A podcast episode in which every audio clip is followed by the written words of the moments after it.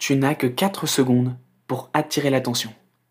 Dans un monde où tout s'accélère et où l'information est omniprésente, il est crucial de se démarquer rapidement pour capter l'intérêt de ton interlocuteur. En 4 secondes, une impression se forme, un choix se fait, une décision se prend. Alors, comment tirer profit de ces 4 secondes pour marquer les esprits et atteindre tes objectifs? Voici quelques conseils pour t'aider. Sois clair et concis. Choisis des mots justes et va droit au but pour transmettre ton message de manière efficace et percutante. Utilise un langage adapté. Prends en compte ton public cible et adapte ton discours en conséquence pour créer un lien rapide et fort avec ton interlocuteur.